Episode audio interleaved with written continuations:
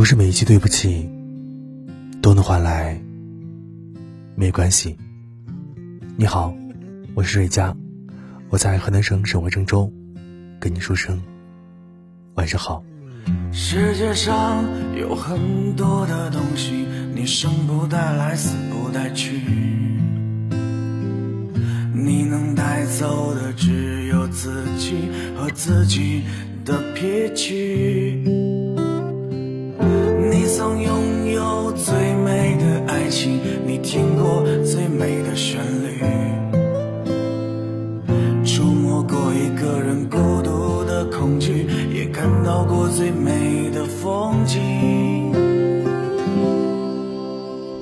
最近抖音上有一个很火的短视频，一个人跟兄弟借钱，事后不还，于是问兄弟：“我能不能不还？”兄弟说：“能。”这个人脸一下子就红了，被打了。当然，这只是个段子，一笑之余，却让人细思恐极。生活中总有那么一些人，做出让人无法接受的行为，却想单凭几个字就相安无事。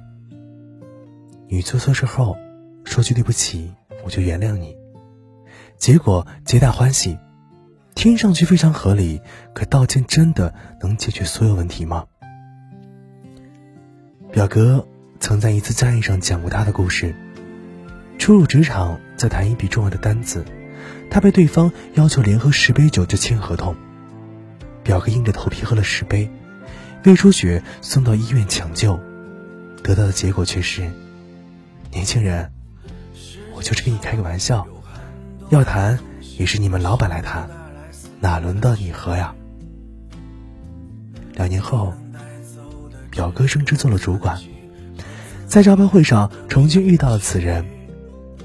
对方满脸堆笑的给表哥敬酒：“老弟啊，当初多有得罪，别往心里去，我先自罚三杯。”表哥不动声色的回敬了对方：“ 没有您当初的提点，也没有现在的我。”只是那个时候我落下了胃溃疡的毛病，现在喝不了太多的酒。这合同呀，您还是得找能喝十杯的人来签。我笑着问表哥：“这不是你的风格啊？从小你就是个不爱计较的人。”是啊，但不代表我会忘记当初的戏弄。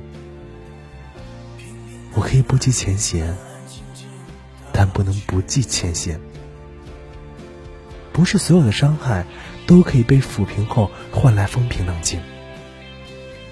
我们能在无法摆脱的阴影里努力的让阳光照进来，不代表我们会委屈自己去原谅别人。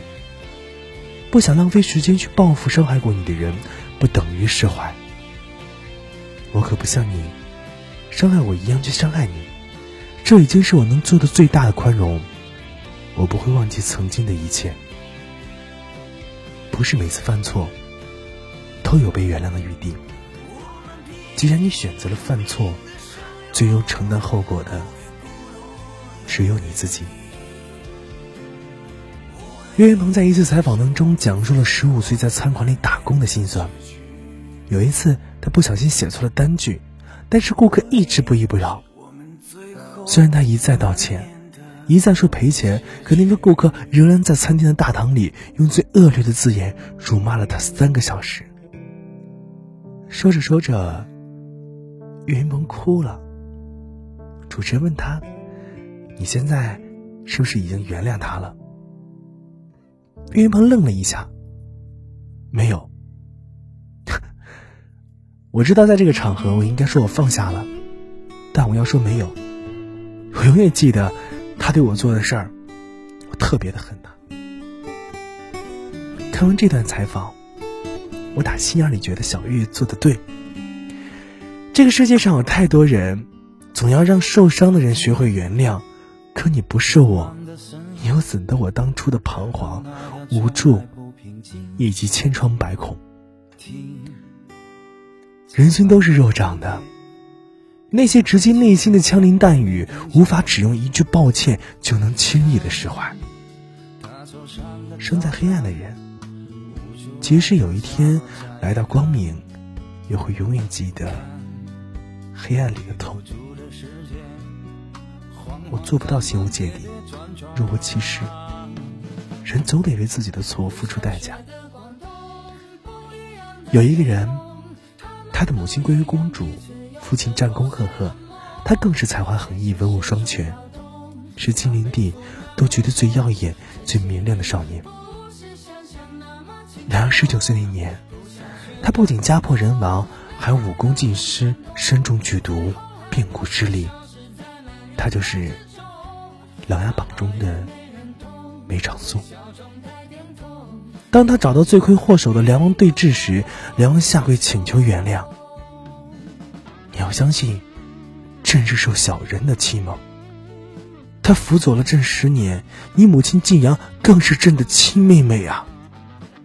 朕抱过你，带你骑过马，陪着你，放过风筝，你记得吗？梅长苏听了梁王的话，被曾经的回忆戳中了内心，眼中不禁饱含泪水。然而那些改头换面、忍辱负重的日子，无时无刻不在提醒着他所承受的一切，屈辱和仇恨，不断的在他的心中激荡着。几秒钟后，梅长苏收拾好脸上悲伤的表情，头也不回的离开了。他用自己的行动给梁王最后的答案。原谅这件事儿，靠的不是心软，也不是感情的羁绊。如果你痛哑的忏悔无法抵消我承受的痛苦，很多人抱歉，不是在说对不起，只是为了逃避责任。有些破洞可以用东西补，真正的伤痕，却不是在岁月中消逝。而是在时光的磨练中更加的显著。很多时候，人们无法做到原谅，因为那些造成的伤痛始终都在，所以犯错者没有资格被原谅。